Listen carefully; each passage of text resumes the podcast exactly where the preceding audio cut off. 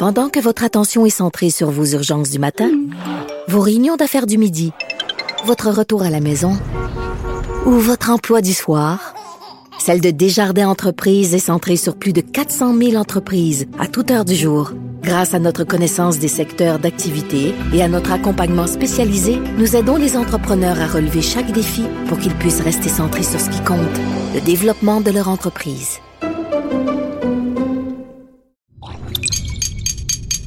Cube Radio. Sophie Durocher. Sophie Durocher. Sophie Durocher. Mon nom est Sophie Durocher. Sophie Durocher. Des opinions éclairantes qui font la différence. Cube Radio. Bonjour tout le monde, bon vendredi. J'espère que votre semaine se passe bien jusqu'ici. Écoutez, en début d'émission, je vais absolument vous parler de cette histoire complètement hallucinante. Le président de la FTQ Construction, Reynald Grondin, qui a démissionné euh, hier après que le journal La Presse ait rapporté qu'il avait harcelé et agressé sa secrétaire administrative pendant deux ans au moment où il était directeur général de l'Association des manœuvres interprovinciaux. Provinciaux, pardon. Alors donc, on rappelle la la généalogie de tout ça, la chronologie de tout ça. Il aurait harcelé cette dame-là de 2008 à 2010 et il a été trouvé coupable. Hein. La commission des lésions professionnelles a reconnu qu'il avait bel et bien harcelé cette dame-là, qui d'ailleurs en garde encore des séquelles aujourd'hui. Puis en 2012, lui, il postule pour devenir président de la FTQ Construction. Il obtient le poste, mais il y a plein de gens qui savaient qu'il avait été trouvé coupable. Il y a plein de gens qui savaient que ça avait été démontré qu'il avait harcelé sexuellement, qu'il avait agressé cette dame-là pendant deux ans. Il y a personne à la FTQ Construction, il y a personne à l'AMI qui a dit « Oh, c'est un petit peu gênant quand même que ce soit ce gars-là qui soit nommé à la tête de la FTQ Construction. Il vient d'être trouvé coupable d'avoir harcelé une pauvre dame, une mère de famille monoparentale pendant deux ans. Il y a personne qui a sonné la sonnette d'alarme.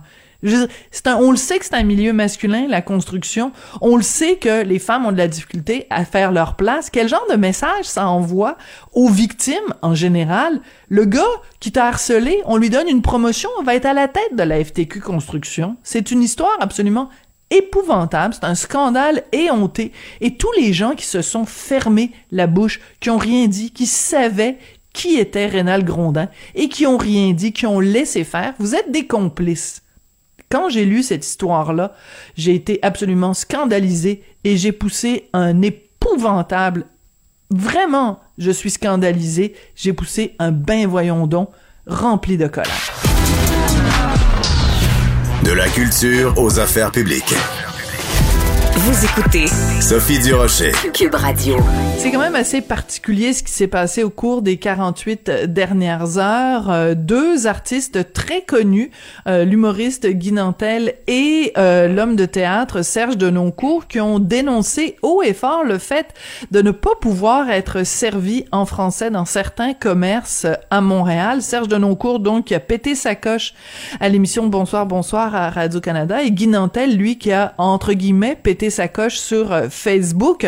Guy Nantel est au bout de la ligne. On va pouvoir euh, débroussailler tout ça. Bonjour Guy. Oui, allô Sophie. Ah, D'entrée de jeu, euh, je, je te dirais que je suis pas fou de l'expression péter sa coche, puis je vais t'expliquer pourquoi, parce que je l'ai lu quand même souvent depuis 24 heures. c'est juste que péter sa coche, pour moi, ça sous-entend quelqu'un qui réagit euh, de façon démesurée à une situation un peu banale. C'est un peu comme ça, je vois ça. Moi, tu sais, c'est quelqu'un qui, pique une crise pour quelque chose que tu fais, voyons, qu'est-ce qui t'a pris là? Alors que, mm. premièrement, mon message, euh, non seulement il n'est pas empreint de, de haine ou d'agressivité. Euh, je pense que le ton est assez correct, mais je pense que cette euh, façon de réagir euh, méritait non seulement, sais, ça méritait d'être dénoncé de façon haut et fort. Ouais. Oui. Alors, au lieu de dire péter sa coche, je comprends ce que tu veux dire. Au lieu que ce soit une réaction démesurée à quelque chose de banal, c'est une, une, une, réaction banale à quelque chose de démesuré, si on ben veut dire ça comme ça. ok, parfait. Bon, ben là, c'est correct.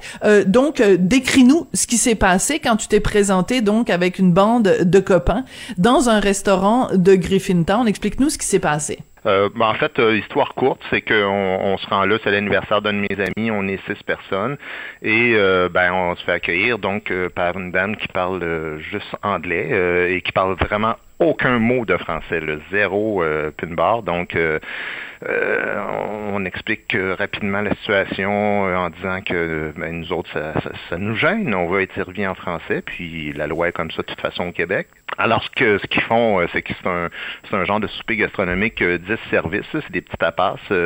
alors, ils nous disent, pas de problème, on change de serveuse. Donc, arrive une nouvelle dame. puis, en passant, tout le monde était super fin là-dedans. Là. Il y a pas... oui c'est pas au niveau du service là, tu sais. Euh, donc la nouvelle serveuse aussi gentille que la première euh, anglophone, mais qui parle français parfaitement, donc euh, ça se passe bien. Elle prend les commandes.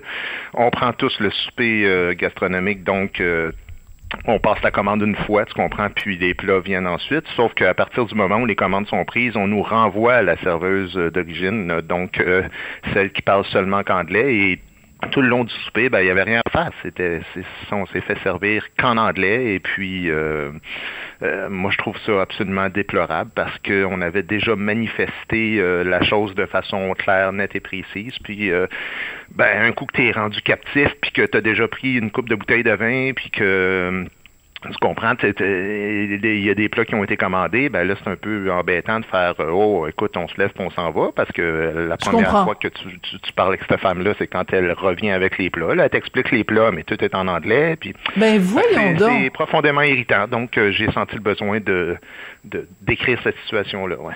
Alors, moi, je suis allé voir sur le compte Instagram de ce restaurant-là. C'est tout en anglais. Uh, uh, new dish, who this, new contest, win tickets to an art show, new dish, speakeasy vibes, see you tonight, salted caramel cheesecake, cookies and cream, all smile, uh, MG fries, truffle parmesan, uh, New Year's Eve, I'm all excited.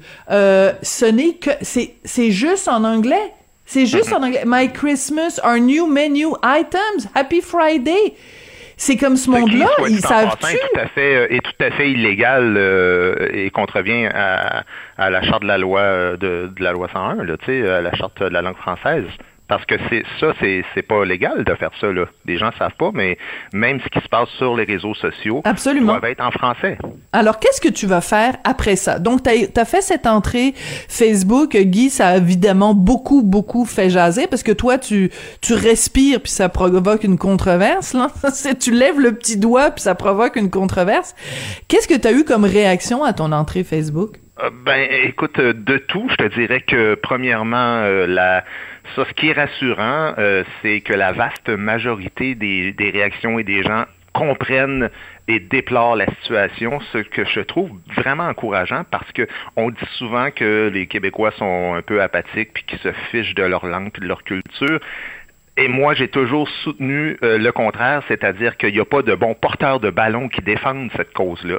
Il y a peu de gens qui sont capables. Tu sais, tu dis, euh, tu respires puis ça déclenche une controverse. Euh, je pense que c'est plutôt que j'ai la capacité euh, d'identifier qu'est-ce qui dérange profondément hmm. un peuple minoritaire à l'intérieur d'un pays. Donc, je touche à des situations qui sont qui sont porteuses, qui sont révélatrices, et je pense être capable aussi de bien synthétiser de, les histoires. Donc, euh, ça, ça me rassure. D'un autre côté, euh, oui, il y a la réaction évidemment contraire. Tu connais les réseaux sociaux, euh, toi, autant que moi. Donc, évidemment, il y, a, il y a eu beaucoup d'anglophones qui m'ont écrit gentiment Speak White dans toutes les versions imaginables et toute la vulgarité du monde.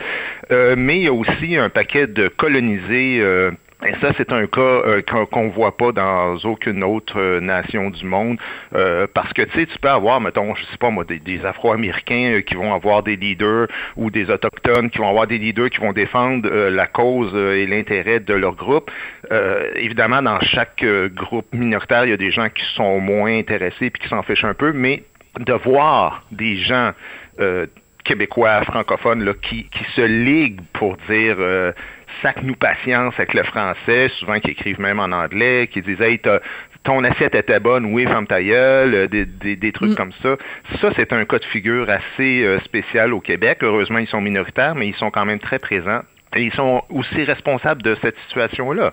Euh, je pense qu'il y a vraiment une couche de gens qui se fichent complètement de, leur culture, de leur nation, euh, puis qui ne voient pas euh, le drame qui est en train de se jouer. C'est-à-dire que c'est l'assimilation tranquille qui est en train de... Sais, dans, dans quelques décennies, on va parler de notre époque en disant c'était le début de l'assimilation tranquille, 60 ans après euh, la Révolution tranquille. Absolument. C'est drôle que tu parles de ça, des francophones qui disent euh, l'important c'est que tu aies eu à manger puis que, ta nourriture soit bonne.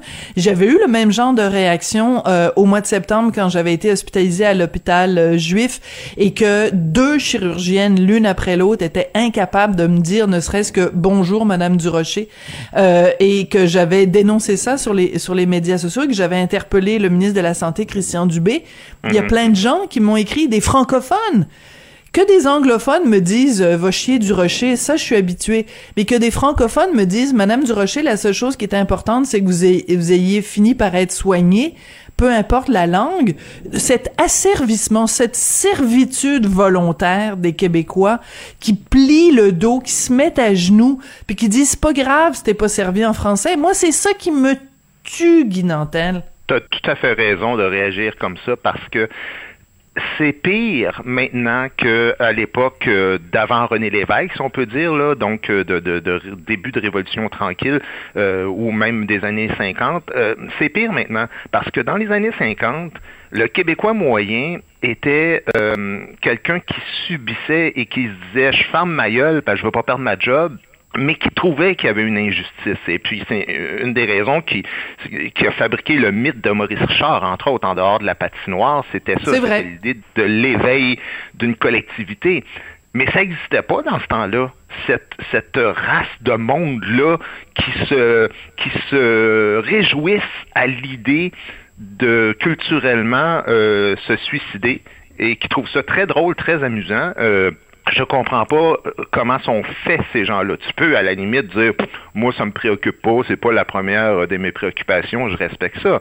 Tu peux aussi euh, comme euh, Jean Lapierre qui avec qui j'avais développé une amitié à la fin de sa vie dire je favorise le régime fédéral, mais par contre, toujours dans la mesure où euh, il y a la présence d'un mouvement euh, de fond qui défend les intérêts francophones à l'intérieur de ce pays-là, j'ai aucun problème avec ça. Mais que tu dises, hey, si on peut disparaître au plus sacrant, je, je, comprends pas ça. Et tu parlais des hôpitaux. Moi, j'ai vu plein de monde, évidemment. Tu sais comment c'est ces trucs-là. Quand t'en sors un, les gens t'écrivent puis ben oui. ils racontent toutes leurs histoires. Ben, ben Vincent Marissal cette semaine. Ouais, ah oui, Vincent Marissal, son frère, cette semaine à l'hôpital Maisonneuve-Rosemont, Guy. Plein, plein d'histoires comme ça. Puis là, je te, tu sais, là, toi, tu l'as vécu, là, mais tu sais, quelqu'un qui va dire, par exemple, moi, je suis allé à l'urgence, là, j'ai attendu six heures, OK? J'arrive là, on me soigne juste en anglais. Je dis, ben non, je vais être soigné par un médecin qui va me parler français. Et puis qu'on dit, parfait, va te rasseoir trois, quatre heures.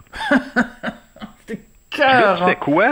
Tu fais quoi? C'est cœur, hein? Tu attends 10 heures au lieu de 6 heures parce que tu es francophone. Moi, j'avais vécu ça même avec un hôtel à un moment donné. Il y a un hôtel, un hôtel qui euh, prend des frais, euh, tu sais, toujours, euh, je sais pas comment ils appellent ça, là, mais tu sais, ils prennent ça sur ta carte de crédit, mais ils oublient de me rembourser. À Québec, là, dans la ville de Québec, j'appelle là, c'est qu'en anglais. Et on me dit, si tu veux être servi en français, on va te rappeler d'ici 48 heures. C'était frais, la clientèle d'un hôtel à Québec, tu sais. Je veux dire, c'est surréaliste comme situation, puis les gens vont dire, ben c'est ça, Fais-toi servir en anglais puis ferme ta gueule. Mais c'est ça. Moi, à un moment donné, j'avais fait euh, une sortie. Euh, écoute, il y a des années de ça. Parce que j'étais allée à un cours de de de, de vélo stationnaire et la prof était me parlait juste en anglais puis je mettais plainte. Puis j'avais écrit ça sur les médias sociaux. Puis Leslie Chesterman de la Gazette m'avait répondu en disant Sophie, t'es parfaitement bilingue. T'es allée étudier à New York. Pourquoi mm-hmm. tu te plains euh, de pas être servi en français? Puis j'avais répondu, ben je parle aussi italien, puis je parle espagnol, puis j'ai des notions de japonais. Qu'est-ce que ça change le fait que je parle anglais? Comme ben, si le fait qu'on était bilingue, ça veut dire qu'on est obligé de de de de d'arrondir le dos puis de, de, demander à se laisser fouetter de façon volontaire. C'est complètement niaiseux comme argument de dire euh, tu parles anglais, ben ferme ta gueule. Ferme d'ailleurs puis accepte de parler anglais. Mais c'est parce que, tu sais, euh, bon, il y a une part de ça qui est aussi de la faute des Québécois qui ne se sont pas assumés puis qui n'ont pas, donc, euh, fait l'indépendance. Donc, à partir du moment où tu es une province francophone, dans, officiellement francophone, mais dans un pays pseudo-bilingue, mais anglophone, disons-le, ben évidemment, ça crée ce choc-là où euh, tu parlais de Mme Chesterman. Ben, moi, j'ai vu tantôt, là, il y a quelques minutes, passer ses réseaux sociaux. La seule critique qu'elle fait de cette histoire-là, elle, c'est de dire euh, ha ha ha, je peux pas croire que ce gars-là, il considère que c'est un restaurant gastronomique. Elle, c'est ça oh, qu'elle comprend l'histoire. c'est vraiment être mauvaise foi là, parce ben, qu'elle est chroniqueuse, chroniqueuse. C'est ça que tu trouves rigolo dans l'histoire. Ben, tu es en train de nous montrer à quel point on vit dans deux solitudes où il n'y a pas cette sensibilité-là que je ne comprends pas d'ailleurs parce que je te jure que moi, si on vivait dans un pays, euh, mettons, 100% euh, francophone, mais qu'il y avait une petite province à travers ce pays-là qui était d'un héritage culturel quelconque, que ce soit ukrainien ou polonais ou je ne sais quoi, ben je t'assure que je ferais tout mon possible pour protéger l'existence et la culture comme je le pense, entre autres, des cultures autochtones. Euh, et quand j'étais dans la course à la chefferie du Parti québécois, oui, tu avais été très clair là-dessus. Très précise mm-hmm. par rapport à ces questions-là d'autodétermination et de capacité de, de, de se gouverner soi-même. Euh, et, et je peux pas comprendre qu'on trouve ça intéressant d'aplatir et d'aplanir comme ça les cultures minoritaires en se disant si on peut tout finir par standardiser ça en mangeant des Big Mac, en parlant anglais, puis en... Tu sais, tu comprends ce que je veux dire? Oui, oui, mais je comprends tout à fait. Écoute, t'es craqué, puis je suis craqué, puis j'adore ça. Euh, il y a une autre chose qui nous a fait craquer euh, récemment, Guy, puis c'est vraiment toi qui as tiré la sonnette d'alarme euh, là-dessus. C'est cette fameuse histoire d'une offre d'emploi de l'Université Laval, département de biologie, et cette chaire de recherche était interdite. C'est vraiment, c'était clairement expliqué euh, que c'était ouvert seulement aux femmes, aux autochtones, aux personnes en situation de handicap ou appartenant à des minorités visibles. Donc, euh, euh, que si tu n'étais un homme blanc non handicapé, ça valait même pas la peine de d'appliquer pour ces postes-là. C'est toi qui as tiré la sonnette d'alarme, c'est toi qui as été le premier à révéler ça. Qu'est-ce que ça a été l'impact de ce de cette histoire-là, Guy? Ça a été un peu semblable à, ce, à ce, que on, ce dont on parlait tantôt. Euh, c'est la même, c'est le même problème pour moi euh, qui, qui, joue sur sur deux euh, sur deux fronts, si on veut. C'est-à-dire qu'on qu'on fait des catégories de gens, puis qu'il y a beaucoup de monde qui comprennent pas la défense des principes qui sont derrière ça parce que ça a été interprété par beaucoup de gens comme oh mon Dieu, ce gars-là veut protéger l'homme blanc, alors que c'est pas protéger l'homme blanc, c'est de protéger l'égalité entre tous. Heureusement, encore une fois, ça a été bien reçu par la majorité des gens. Ce qui m'a le plus réjoui, c'est que les cinq partis politiques qui sont au Québec présentement, unanimement, m'ont donné raison. J'ai trouvé ça assez amusant d'ailleurs parce que le lendemain, je me suis fait un plaisir de réécrire sur les réseaux sociaux à tous ceux qui m'ont traité de raciste et de méprisant et tout ça. Qu'est-ce que vous pensez maintenant du fait que tous les partis, y compris même Québec solidaire et le Parti libéral, qui sont quand même les partis les plus woke qui existent, considèrent que c'est Guy Nantel qui a raison dans cette histoire-là, tu sais? Fait que ça, ça m'a fait bien plaisir. Qu'est-ce que tu répondrais à ma collègue Geneviève Petersen qui avait écrit une chronique là-dessus en disant hey, arrêtez de vous énerver les hommes blancs. La seule chose qu'on vous demande, c'est de partager. Euh, on, on parle pas d'éliminer des gens à la table, on parle simplement de d'amener des nouvelles personnes à la table. Qu'est-ce que tu répondrais à, à Geneviève Petersen? Ben c'est bien simple, c'est-à-dire qu'il faut travailler. Puis de toute façon, toi tu l'expliques souvent très bien euh, dans tes chroniques puis euh, à la radio à Cube. L'idée c'est de c'est d'empêcher qu'il y ait des barrières à l'entrée, c'est d'éliminer la discrimination à l'entrée. Mais l'objectif des woke, c'est pas ça. L'objectif des woke, c'est de s'assurer qu'il n'y ait pas d'hommes blancs. Et c'est deux choses qui sont complètement différentes.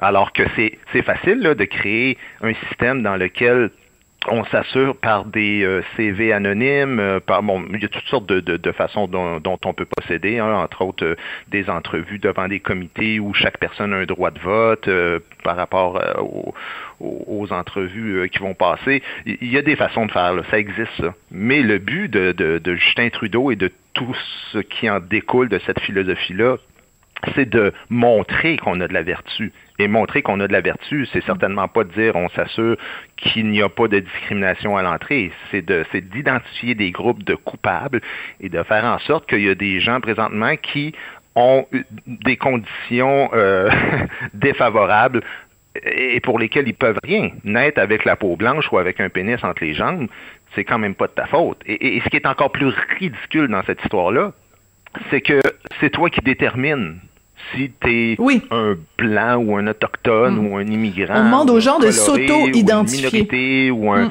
euh, racisé ou change les noms comme tu veux, ou que tu sois un, un, homme ou une femme, ou que tu sois, je, ne sais pas trop, euh, bisexuel ou quoi que ce soit. Euh, c'est toi qui détermines ça. Alors, en quoi ça peut servir si moi, je peux considérer que je suis une femme autochtone? Oui, moi, je pense qu'à partir de maintenant, tu devrais t'identifier, t'auto-identifier comme femme autochtone. Donc, euh, ben, ça nous a fait très plaisir de vous parler, euh, Guylaine, Guylaine Nantel. Euh, ben, c'est un grand plaisir. Merci, merci de Saluons votre héritage. Donc, bonjour, Koué, Guylaine Nantel.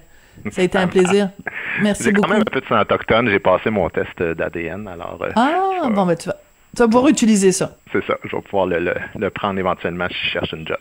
Ben, merci, moi, ça fait plaisir euh, de, Moi, je suis une minorité auditive parce que avec mon petit accent français, euh, je sais pas si ça peut, euh, ça peut me, valoir des bourses ou des promotions parce que je suis quand même une minorité opprimée. On est tous une minorité quelque part. C'est quand les gens me parlent de diversité, je dis ben moi, je vois de la diversité dans chaque individu, mais je pense que mais toi, t'es un mode dans ma façon de considérer les choses. Et t'as plus, il te reste plus beaucoup de cheveux sous le coco, fait que t'es une minorité euh, capillaire. Ok, parfait. C'est bien On va se quitter, on va se quitter là-dessus. J'espère que je t'ai pas insulté. Merci beaucoup, Guy. À la prochaine chicane. Merci, bye bye.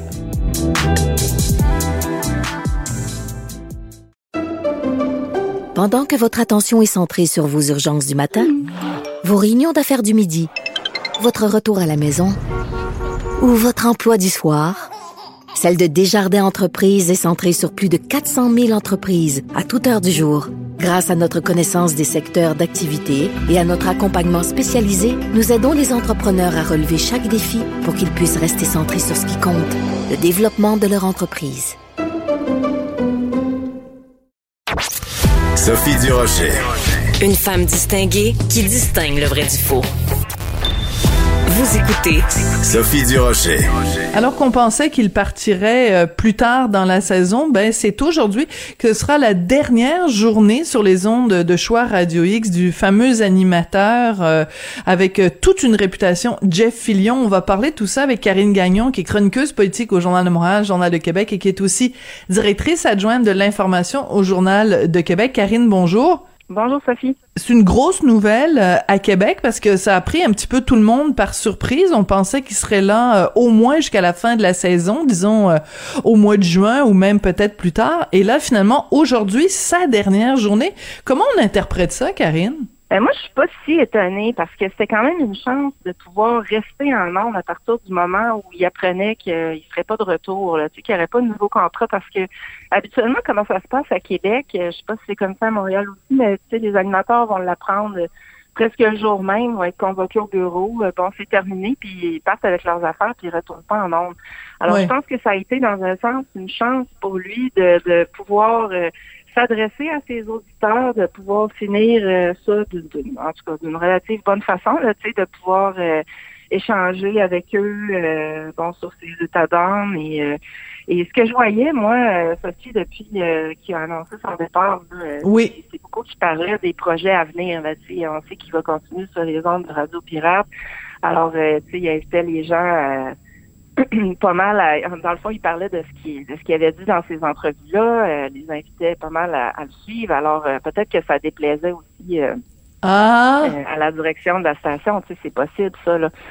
tu sais, parce que c'est sûr que pour eux, ça se fait pas sans conséquence, là, mais mais c'est quand même renversant de voir bon qu'il était rendu un peu toxique au point qui, qui tu sais, c'est leur seul animateur vedette, là, pas se le cacher, là, qui leur reste. Là. Comme je te disais la semaine dernière. il y a Dominique Moret quand même. Oui, Dominique Moret, ben, on peut dire que c'est quand même une vedette à Québec, là. Ben moi, je le vois quand même plus comme euh, euh, une.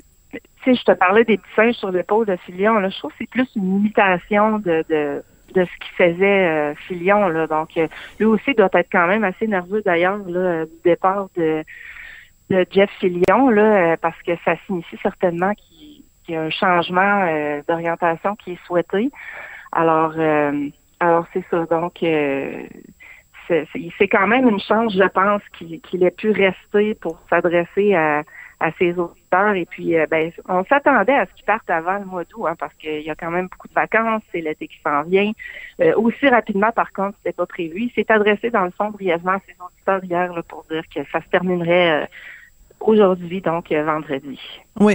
Alors, il faut rappeler à tout le monde euh, qui est Jeff Fillion, parce que bon, euh, quand on est euh, de Québec ou quand on, on, a travaillé à Québec ou quand on connaît Québec, on sait qui est ce personnage. Mais si tu t'as pas nécessairement suivi tout ça, c'est quand même quelqu'un qui a été à plusieurs reprises poursuivi pour des propos vraiment haineux, que ce soit Sophie Chiasson, que ce soit Pierre Jobin, que ce soit des gens de la disque, euh, c'est quelqu'un quand il pogne une une comment on appelle ça une tête de turc qui s'acharne et qui s'acharne de façon euh, violente pour dénigrer la personne physiquement, euh, pour prêter toutes sortes de, inventer toutes sortes de d'accusations. C'est c'est pas beau à voir, c'est pas beau à entendre. Non, puis c'est surprenant qu'il soit revenu. Hein. Tu sais, lui, il était animateur dans les années 90 à choix. Euh, bon, ça, ça a fait tous les, revirements dont tu parles avec les poursuites judiciaires. Il a quitté la station euh, en 2005. Et euh, honnêtement, là, la plupart des gens pensaient que c'était terminé, ce chapitre-là. Et contre toute attente, il est revenu en onde en 2016. Hein, Belle l'a réengagé. Ça n'a pas été très long qu'il a fait des siennes là, avec un message sur Alexandre, euh, j'oublie son nom complet. Là, euh, Alexandre Taillefer, le fils en fait, ouais. ouais. Oui, c'est ça. Il avait publié un message euh, bon, sur son fils qui s'était enlevé la vie, puis bon, ça avait vraiment pas passé, avait été nouveau congédié, et revenu à Choix X. Et euh, bon, là, ça, ça se termine. Euh, mais, mais tu sais, on en parlait un peu la semaine dernière. Puis à Québec, euh, le portrait a énormément changé. D'ailleurs, Jeff Lyon, c'était plus ce que c'était. Il y avait plus absolument plus autant d'auditeurs qu'à l'époque. Euh, dans les années 90 début des années 2000, c'était vraiment plus ça. Euh, c'est la radio, Radio-Canada qui est numéro un à Québec. Là, les autres, euh, bon, euh, tirent de la patte ou ont changé aussi leur style. Là, l'étiquette de Radio Poubelle, là, elle vient beaucoup de de Jeff Fillion, hein, et puis euh, je connais pas d'animateur que ça fatigue pas de voir attribuer cette étiquette-là. Et une chose qui m'a frappé, Sophie, là-dessus d'ailleurs, c'est qu'il n'y a pas eu d'hommage de collègues, euh, tu sais, euh, à part peut-être euh, de Nick Moret qui a tantôt, là. mais il n'y en a pas eu, là, tu sais. Ah, c'est intéressant, ça. C'est ça, il y a... Ouais, ça c'est intéressant. Ça veut dire que bon, parce qu'habituellement quand il y a quelqu'un qui, qui quitte comme ça, euh, les gens dans les autres stations, donc ça aurait pu être euh, au 93 ou enfin ailleurs, des gens qui auraient pu dire bon, mais tu je veux dire, euh, on salue un collègue qui s'en va, puis on lui souhaite bonne chance dans ses nouveaux projets. Tu nous dis que c'est pas vraiment ça, que c'est passé. collègues habituellement. Oui, c'est ça. ça. Sauf qu'on n'a pas vu ça. Là. On a, je te confirme qu'on n'a vraiment pas vu ça. Puis moi, je sens un grand soulagement. Puis ils sont ailleurs. Hein. Euh, puis ils en ont assez l'étiquette de radio poubelle. C'est ça qu'ils font non plus ailleurs. Alors, euh, puis je pense que les gens de Québec veulent autre chose aujourd'hui. Ça a beaucoup évolué. Euh, bon, puis les poursuites qui sont pour quelque chose, il y avait des limites aussi. Hein. Ils pouvaient plus faire la même chose qu'ils faisaient, euh, mais il y avait le goût tout le temps de revenir. mais il y avait des limites maintenant, tracées par une jurisprudence. puis bon, il y a des gens qui ont qui ont payé pour ça, hein, qui ont payé de leur santé mentale dans certains cas. Ça a été dur. bon, alors, je pense que c'est un chapitre important là, qui, qui se qui se ferme. Puis euh, bon, espérons-le pour de bon, mais je sens que c'est pas mal ça qui se passe. Alors on peut dire à partir d'aujourd'hui euh, bon débarras. Hein, moi je, je, le dis euh, sans aucune sans aucune hésitation pour avoir parlé, pour avoir correspondu, pour avoir échangé avec des gens qui ont été victimes de Jeff Fillion je peux te dire que c'est euh, absolument euh, des, des, séquelles euh, absolument épouvantables des années après. Euh, tu sais, quand on dit radio poubelle, hein, je pense qu'on peut dire aujourd'hui que les poubelles ont été sorties et que ben bon débarras. Puis moi, j'ai jamais jamais compris pourquoi ce gars-là avait été réengagé à choix et je l'avais fait savoir à la direction de choix à l'époque que c'était une décision pour moi qui était inacceptable et incompréhensible. Je l'avais dit aux personnes concernées. Euh, donc, euh, si euh, si ces personnes-là nous écoutent aujourd'hui, elles vont très bien savoir à quoi je fais référence. Donc, je, je l'avais dit aux personnes concernées que c'était pour moi une aberration et une claque en pleine face des gens qui qui ont été des victimes de, de Jeff Fillion de la de l'avoir d'avoir fait comme si toutes ces tous ces épisodes-là n'avaient pas eu lieu. Euh, tu sais, je comprends la notion de donner une deuxième chance puis tout ça, mais à un moment donné, il y a toujours bien des maudites limites.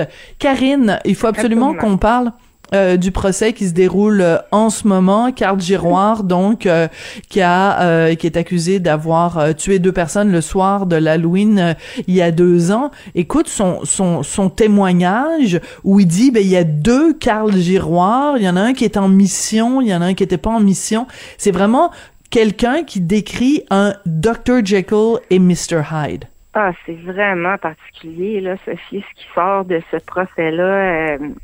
Euh, effectivement, euh, le, le, le, tueur Carl Giroir affirme qu'il était dans un dans ses jeux vidéo, hein, dans son euh, son monde imaginaire, là, puis lui, il était là pour alerter ses alter ego pour créer un monde meilleur. Alors, imagine-toi, c'est sa version. Et là, il y avait hier ce qu'on a entendu, c'est le bon Carl et le mauvais Carl. Et c'était quand même très intéressant parce que c'est le procureur de la couronne qui cherchait dans le fond à tester les limites hein, de cette euh, de cette théorie-là parce que il faut se rappeler que là c'est c'est euh, c'est la responsabilité criminelle qui est en jeu. Hein. Il faut savoir si euh, si Carl Giroir était en mesure de faire la différence entre le bien et le mal quand il a commis la tuerie. donc aussi son état était était tu sais s'il souffrait de troubles mentaux et ça ben c'est important parce que ça va déterminer évidemment la peine euh, et là, euh, le, procureur essayait de, relever des contradictions hein, dans, son témoignage. Il cherchait à savoir si c'était le bon ou le mauvais Carl qui posait des gestes. Et, euh, et l'accusé, bon, semblait un peu perdu. Là. Il avait de la misère à dire finalement c'était lequel qui était là, lequel a fait les, lequel a pris le dessus sur l'autre. Alors là, mm. c'est comme le petit, tu sais, le l'image du petit diable puis du petit ange. Là. Oui, oui, tout à fait. Euh, donc c'est c'est pas mal pas mal spécial. Et, donc euh, tu sais on sait entre autres là qu'il était allé s'acheter euh, euh, un lunch, là, il était allé s'acheter des trucs à manger euh, et euh, quelque chose à boire. Et puis là, le procureur faisait ressortir le fait qu'il avait bu son, son, je pense que c'était une bouteille d'eau, mais il n'avait pas mangé. Donc, en quelque part, peut-être qu'il était stressé, là, qu'il était nerveux, qu'il avait peut-être la puis qu'il pour cette raison-là qu'il s'est pas nourri, donc il était quand même conscient euh, de qu'il allait aller tuer des gens. Euh, aussi, ben pourquoi ça être déguisé, alors que c'était le soir de l'Halloween, euh, s'il n'y avait pas confiance qu'il allait passer inaperçu puis qu'il avait probablement plus de chances de, de réussir sa supposée mission là. Alors tu sais, c'est ça, fait ressortir toutes sortes de contradictions du genre. Ouais.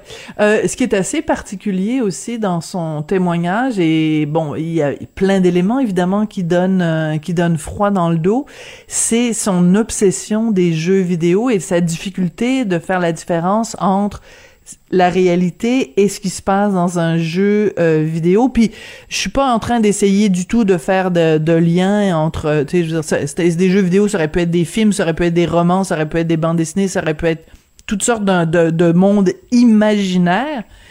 Mais c'est quand même, on a l'impression, en, voyant les comptes rendus de ce procès-là, de rentrer dans la tête de quelqu'un qui a des troubles de, de, de santé mentale. C'est comme une incursion dans un esprit malade. C'est ça qui est, qui est comme angoissant. Oui, puis c'est quelqu'un aussi, euh, je me demande comment on peut en venir à être aussi isolé. Parce que ce qu'on voit, là, c'est que ça faisait C'est une bonne question. oui. Oui, tu sais, qui vivait dans, dans un jeu vidéo. Puis je me dis, mais il n'y avait pas des proches quelque part, euh, tu sais, qui se sont dit à un moment donné, euh, il y en a peut-être, là, mais tu sais, qu'est-ce qui se passe avec lui? Puis bon, euh, là, il aurait besoin d'aide. On peut pas le laisser isoler comme ça. En tout cas, tu sais, quand on regarde les proches autour de nous, je me dis, si je voyais quelqu'un qui, qui s'isole comme ça, puis qu'on le perd un peu de vue, puis qui vit dans ses jeux vidéo, puis un comportement bizarre. il semble que tu fais quelque chose, mais ce qu'on voit, c'est que lui, ça a dégénéré au point que il, s'est isolé de plus en plus, puis là, il y avait une espèce de combat intérieur, puis il nourrissait cette, semblait nourrir cette obsession-là euh, pour euh, sa tuerie là, qui, qui, qui, a, qui a organisé. Là, ça faisait vraiment des années. Hein, oui, il planifiait ça. Oui, tout à fait. C'était dès l'âge de 15 ou 16 ans qu'il y avait euh, on dit un intérêt très fort pour les jeux vidéo avec des épées. Donc, ça, il était rendu à, à 25 ans quand ça s'est produit, 24-25 ans. Donc, c'est ça faisait quand même longtemps que ça durait. Là. Hmm. En même temps, euh, Karine, je te dirais, même si il y avait eu des gens dans son entourage, euh, puis c'est peut-être ce qui va ressortir au procès, on ne le sait pas encore, mais même si euh, tu vois quelqu'un qui s'isole, même si ça t'inquiète, même si tu essaies d'aller frapper à différentes portes, il faut se le dire, au Québec, en 2022, là, la santé mentale, c'est le parent pauvre du système de santé au Québec. Si tu veux un rendez-vous avec un psy, que ce soit au public, que ce soit au privé, la, la, les listes d'attente, c'est en environ deux ans.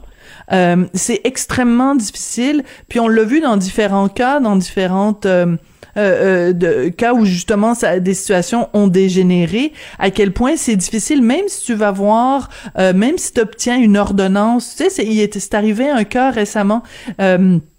Des parents qui avaient demandé une ordonnance de la cour pour faire interner leur leur enfant et qui ont pas réussi, ils, sont, ils étaient allés voir la police. Je pense c'est même à Québec. Ils étaient allés voir la police puis voilà, c'est ça. Donc, euh, tu sais, il faut, il faut, on n'en parlera jamais assez du manque de ressources, du manque de, de préoccupation, du manque de prise de conscience des problèmes de santé mentale au Québec. J'essaie d'élargir là par rapport à, à, la situation de Monsieur Giroir là. Il, y a un réel problème. Oui, puis on peut se dire aussi que ça c'est loin de s'être amélioré avec la pandémie. On s'entend, ça, ça a exacerbé euh, ou ça a créé des problèmes de santé mentale. Je me souviens plus c'est quoi la, la le temps d'attente là, pour avoir accès à, au service euh, d'un psychologue au public, mais il me semble que ça avoisine deux ans ou euh, un oui, an c'est ça. Alors ça ça n'a aucun sens. C'est sûr que les personnes ne peuvent pas attendre aussi longtemps. Alors oui, ça fait ressortir toute cette, problématique-là. Puis en même temps, euh, bon, les, gestes qu'ils souhaitaient commettre, ils les avaient nommés. Puis, tu sais, il, il, a été vu par des spécialistes qui ont estimé bon, qui n'était pas nécessairement un danger. Alors, il y a ça aussi. Euh, tu sais, ça reste des humains là, qui, qui, euh, qui prennent ces gens-là en charge. Alors, on ne sait jamais trop euh, euh, jusqu'à quel point, justement, ils veulent être pris en charge. Puis, ben, des fois malheureusement, il arrive euh, ce genre de drame-là euh, qui fait effectivement beaucoup réfléchir. Absolument. Karine, merci beaucoup euh, d'avoir réfléchi à voix haute avec nous, puis on se retrouve la semaine prochaine. Karine, tu es chroniqueuse politique au Journal de Montréal, Journal de Québec, et aussi directrice adjointe de l'information au Journal de Québec. On se reparle la semaine prochaine. Passe une excellente fin de semaine. Toi également. À bientôt.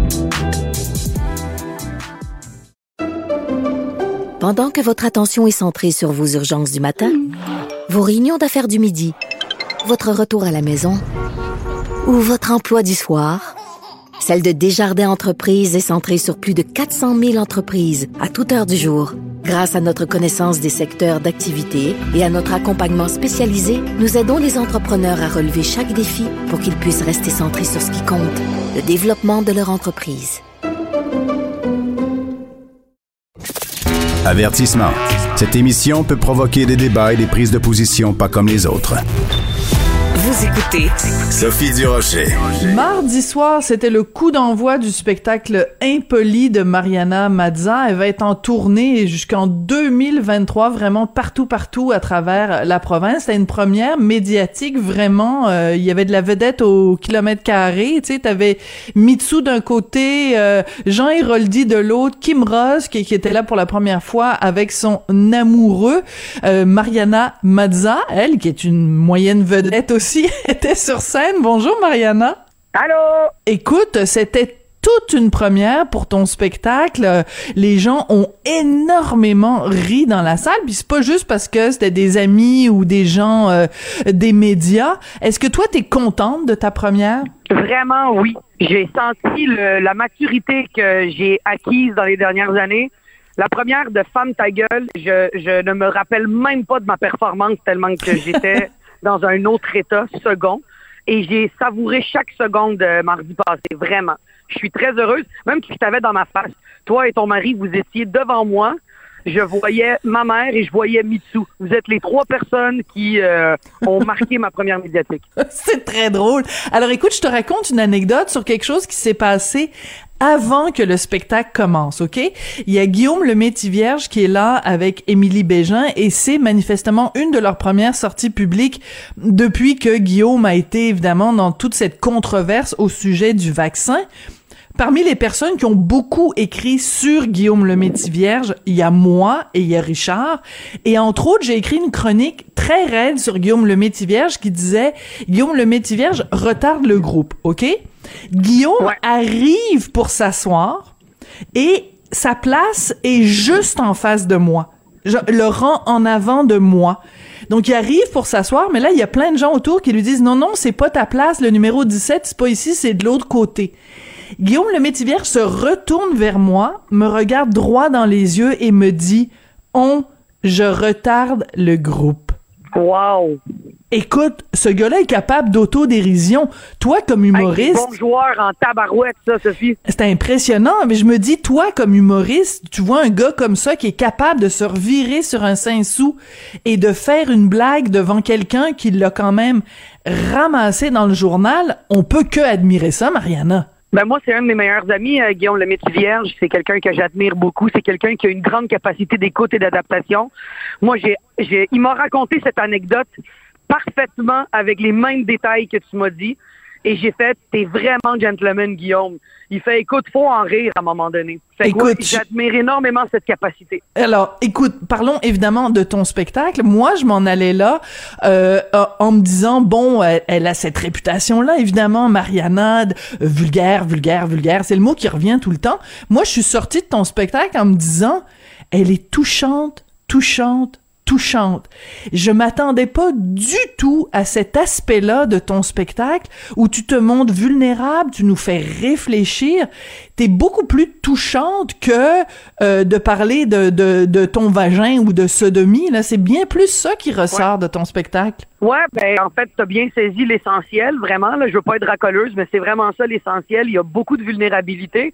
J'ai voulu, euh, j'ai voulu oui, faire des blagues grasses qui font éclater de rire, que même moi, je trouve très drôle, mais on vient balancer tout de suite avec une vulnérabilité, puis je pense que c'est le succès du spectacle. La raison pour laquelle le monde, même s'ils veulent pas rire, ont pas le choix de rire, c'est parce qu'ils sont pris avec mon côté super émotif, puis mon côté hmm. super cérébral qui est faut que je fasse rire, mais en même temps, faut que je leur rappelle que je suis un petit animal blessé. Moi, je suis une, une petite fille vulnérable, hyper émotive, qui se défend avec euh, ses petites mains, qui a enlevé ses gants de boxe depuis longtemps parce que j'ai envie d'être à nu pour vrai. Et les gens qui disent que ça manque de nuances ou ça manque de, de qu'il y a trop de pipi caca, c'est du monde qui ont, je pense honnêtement, qui n'ont pas compris le spectacle.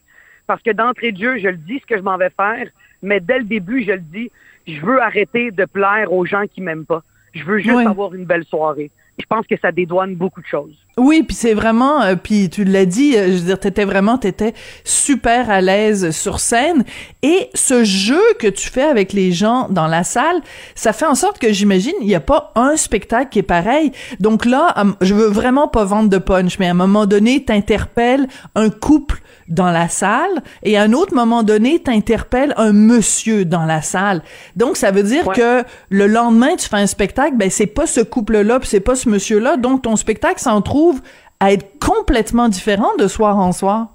écoute, euh, écoute, euh, c'est comme ça à tous les soirs, c'est le bonheur que j'ai de faire ce spectacle-là. Puis même si tu avais été là hier à Québec, là, à Albert Rousseau, il y a le couple que j'interpelle je, le, je, leur ai, je lui ai demandé la question comment tu as su que tu étais lesbienne? Et elle m'a raconté une anecdote de cinq minutes et on a tellement ri parce que son anecdote était tellement plate. Puis je lui ai dit toi deviens jamais humoriste, tu vas pas vendre de billets et on riait là. On a tellement ri, mais tu vois, c'est ça qui arrive aussi. Une première médiatique, c'est comme s'il y avait une espèce de pleine lune un peu latente. C'est comme si les journées de première médiatique, c'est jamais le couple le plus volubile que tu vas interpeller. Parce que le monde est gêné, le monde est quand même euh, le monde est quand même euh, vulnérable au travers de tous ces médias puis de toutes ces vedettes là. Fait que je pense que les gens sont un peu plus timides, mais écoute, à tous les soirs là, le chauve que j'interpelle et le couple de lesbiennes, à écoute, je m'en vais au mariage d'un des couples de lesbiennes que j'ai interpellé il y a deux mois. Ils m'ont invité à Lévis. Ouais, ils m'ont invité à Lévis. Ils m'ont dit, hey, on t'a tellement aimé qu'on veut que tu viennes à notre mariage. Comme, ben ouais, pas de problème, ma ah, c'est trop drôle. fun que, à tous les soirs, il y a quelque chose de nouveau. Je rencontre du nouveau monde. C'est mon côté bonbon. C'est ce qui m'empêche de me ramollir dans ce métier-là et de seulement faire une performance où est-ce que je m'en vais récolter mon chèque puis je rentre à la maison. Je veux vraiment humaniser le côté humoristique. Je veux humaniser ce métier-là. Ouais, c'est très très intéressant comme perspective. Écoute, si tu permets, on va écouter un tout petit extrait, c'est un 30 secondes euh, tiré de, de, ton spectacle de la de, de la première là de mardi. On écoute ça. Oui, excusez messieurs, je vais arrêter de vous insulter, vous êtes une génération trop faible pour encaisser les blagues. non non, les filles, il va falloir qu'on fasse de quoi ce soir là vouloir l'égalité dans tout, faut qu'on arrête ça. Il y a des affaires qu'on doit leur laisser, esti. C'est vrai, si on veut l'égalité dans tout, OK, la base, mais pas toutes. Faut leur laisser des shit. Genre la force physique, on la veut pas. Laissez-leur la force physique. Laisse-les déménager une laveuse puis une sécheuse à son voisin contre une pointe de pizza puis une Coors Light chaude. Vas-y, ce crétin. Va passer le balai avec plaisir les gars, les gars passent un mauvais quart d'heure dans ton dans ton spectacle, mais c'est fait évidemment avec beaucoup d'amour et de tendresse. Euh, Est-ce que c'est un petit peu une, une, une revanche d'une certaine façon? Parce que euh, quelqu'un pourrait dire bon ben c'était pour l'égalité homme-femme, tu commences pas à fesser sur les gars en disant ben les gars sont inutiles. Est-ce qu'il y a un petit peu une petite revanche féministe dans ce dans ce dans cet aspect-là de ton spectacle? Ah, honnêtement, non. Euh, c'est vraiment juste parce que je pense que c'est ma façon de mettre ce côté féministe euh, de l'avant sans euh, brûler ma brassière en criant puis en disant les hommes vous êtes des caves! C'est c'est pas ça. Mais c'est de taquiner un peu les hommes euh, d'une façon je pense sympathique euh, Puis tu sais, je le fais avec tellement de sourire. on s'entend là, c'est pas grave que je dise euh, les gars, vous êtes des imbéciles de vouloir déménager votre ami. En fait, je suis convaincu que la plupart des gars se disent c'est vrai qu'on a l'air d'une gang de crétins de vouloir déménager nos amis. On pourrait rester chez nous, tu sais. Puis le pire, c'est que c'est pas. Euh, j'essaie le plus possible de prendre des exemples qui sont comiques. Tu sais, celui du naufrage du Titanic où est-ce que je dis aux gars, vous devriez vous y aller en plein milieu de l'Atlantique à la place de nous.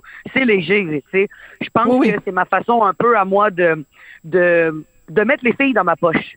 Parce que, euh, euh, comme toute bonne humoriste féminine, je pense que euh, ça peut être confrontant des fois pour une fille dans la salle de voir une fille avec de l'énergie qui arrive, puis qui parle à tout le monde, puis qui... Je pense que c'est ma façon à moi de mettre ma gang de filles dans ma poche, puis après ça, ben, je mets je mets les gars dans ma poche en taquinant les filles après. Fait que j'essaye de jouer sur les deux tales. Je, je c'est, j'ai rien contre les hommes. J'aime les hommes. J'adore les hommes.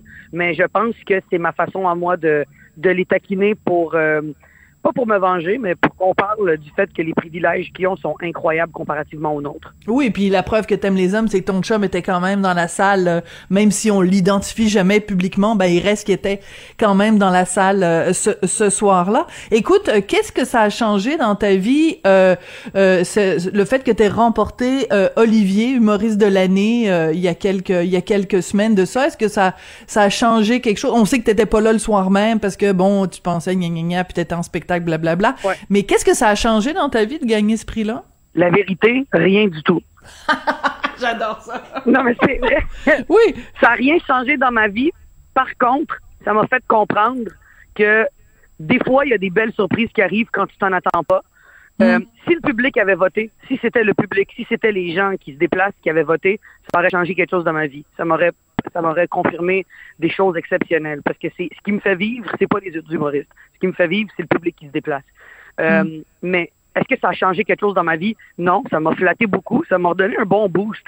C'était une belle shot d'adrénaline euh, qui m'a fait du bien après une année difficile de pandémie par rapport au spectacle. Mais euh, la vérité, absolument rien. Je me suis rendu compte à quel point, moi, ce qui me rend heureuse, c'est les gens. C'est les gens c'est les gens qui sont honnêtes, c'est les gens qui viennent me voir, c'est les gens qui sont pas jaloux, c'est les gens qui viennent me voir en me disant merci de m'avoir fait rire comme ça. c'est ça qui me rend heureuse. C'est mm. pas les autres humoristes qui viennent me dire Hey, ce gag-là, euh, il m'a fait rire. Ah ben cool, c'est cool pour toi.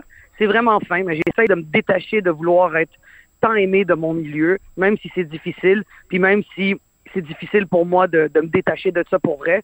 J'ai euh, j'ai commencé à comprendre, après dix ans de, de carrière, il était temps, que le plus important, c'est les gens qui se déplacent pour venir te voir, pas les autres humoristes. Ouais, c'est ça, je pense que Puis ça fait du Mhm. Quand tu parles de maturité, au début, tu as commencé à ça. Je pense que cette maturité-là, elle est aussi par rapport au, reste du milieu. Écoute, il nous reste quelques petites secondes. Je voulais faire jouer euh, un extrait de La ligne de fuite parce que tu joues encore une fois au cinéma. Malheureusement, on n'aura pas le temps euh, d'écouter l'extrait, mais parle-moi un peu parce que bon, on t'a vu dans De Père en flic, on t'a vu dans A Good Cop, Bad Cop, on t'a vu évidemment dans Maria, c'était ton film, mais euh, tu prends de plus en plus de plaisir à, à, à être pas juste humoriste, mais comédienne et d'être actrice au cinéma. T'aimes ça? La vérité, je déteste me lever très tôt pour aller faire semblant d'être un personnage. euh, moi, pour vrai, j'haïs ça. J'haïs ça pour mourir. Mais une fois que je suis là-bas avec des gens exceptionnels, avec une équipe qui s'est levée bien plus tôt que moi pour arriver plus tôt que moi, c'est là où est-ce que tout prend forme. Mais je déteste me lever à 4 heures du matin pour aller me faire maquiller mais l'expérience est toujours incroyable. Écoute, j'ai tourné avec Catherine Chabot et Léane Labrèche d'Or, qui sont deux actrices exceptionnelles. Je joue le rôle d'une richissime lesbienne qui invite ses amis pour une fin de semaine et tout explose. Tu sais, un bon genre de film français, là. C'est une ligne directrice, puis on la suit. Je pense que c'est très bien écrit. Je pense que ça va plaire à beaucoup de monde. Euh, et je pense que chaque fille dans le dans le film, on est trois, il y en a, représente chaque pôle euh, de la société, une de droite, une de gauche, puis la, la mitigée au milieu. Et je pense que beaucoup de gens vont se reconnaître. Euh, c'est un film qui se veut même pas féministe, mais qui le devient. C'est très touchant. Je pense que plusieurs filles de plusieurs âges vont se reconnaître. Et de jouer avec une fille et devoir l'embrasser, ça me confirme que je ne suis pas lesbienne. J'adore ça. On va se quitter là-dessus. Écoute, j'ai embrassé une fille pour la première fois de ma vie avec la langue et euh, j'ai. Ça t'a rien fait. Même pas un petit picotement dans le bas du ventre. Ah ben là, bon ben alors je pense que c'est clair. De toute façon, on sait que doit ton bas du, ton bas du ventre est un peu sec. Euh, c'est c'est pas de ma faute. C'est toi qui le dis dans ton spectacle. Hey, merci beaucoup, ben Mariana. Bonne chance avec le reste des des, euh, des représentations. Je t'embrasse très fort, puis je t'embrasse pas avec la langue là. À bientôt. Oh wow, merci Sophie, je t'embrasse aussi. ok, c'est comme ça que se termine l'émission. Merci beaucoup à Jean-François Paquet à la réalisation, Florence Lamoureux à la recherche. On se retrouve lundi.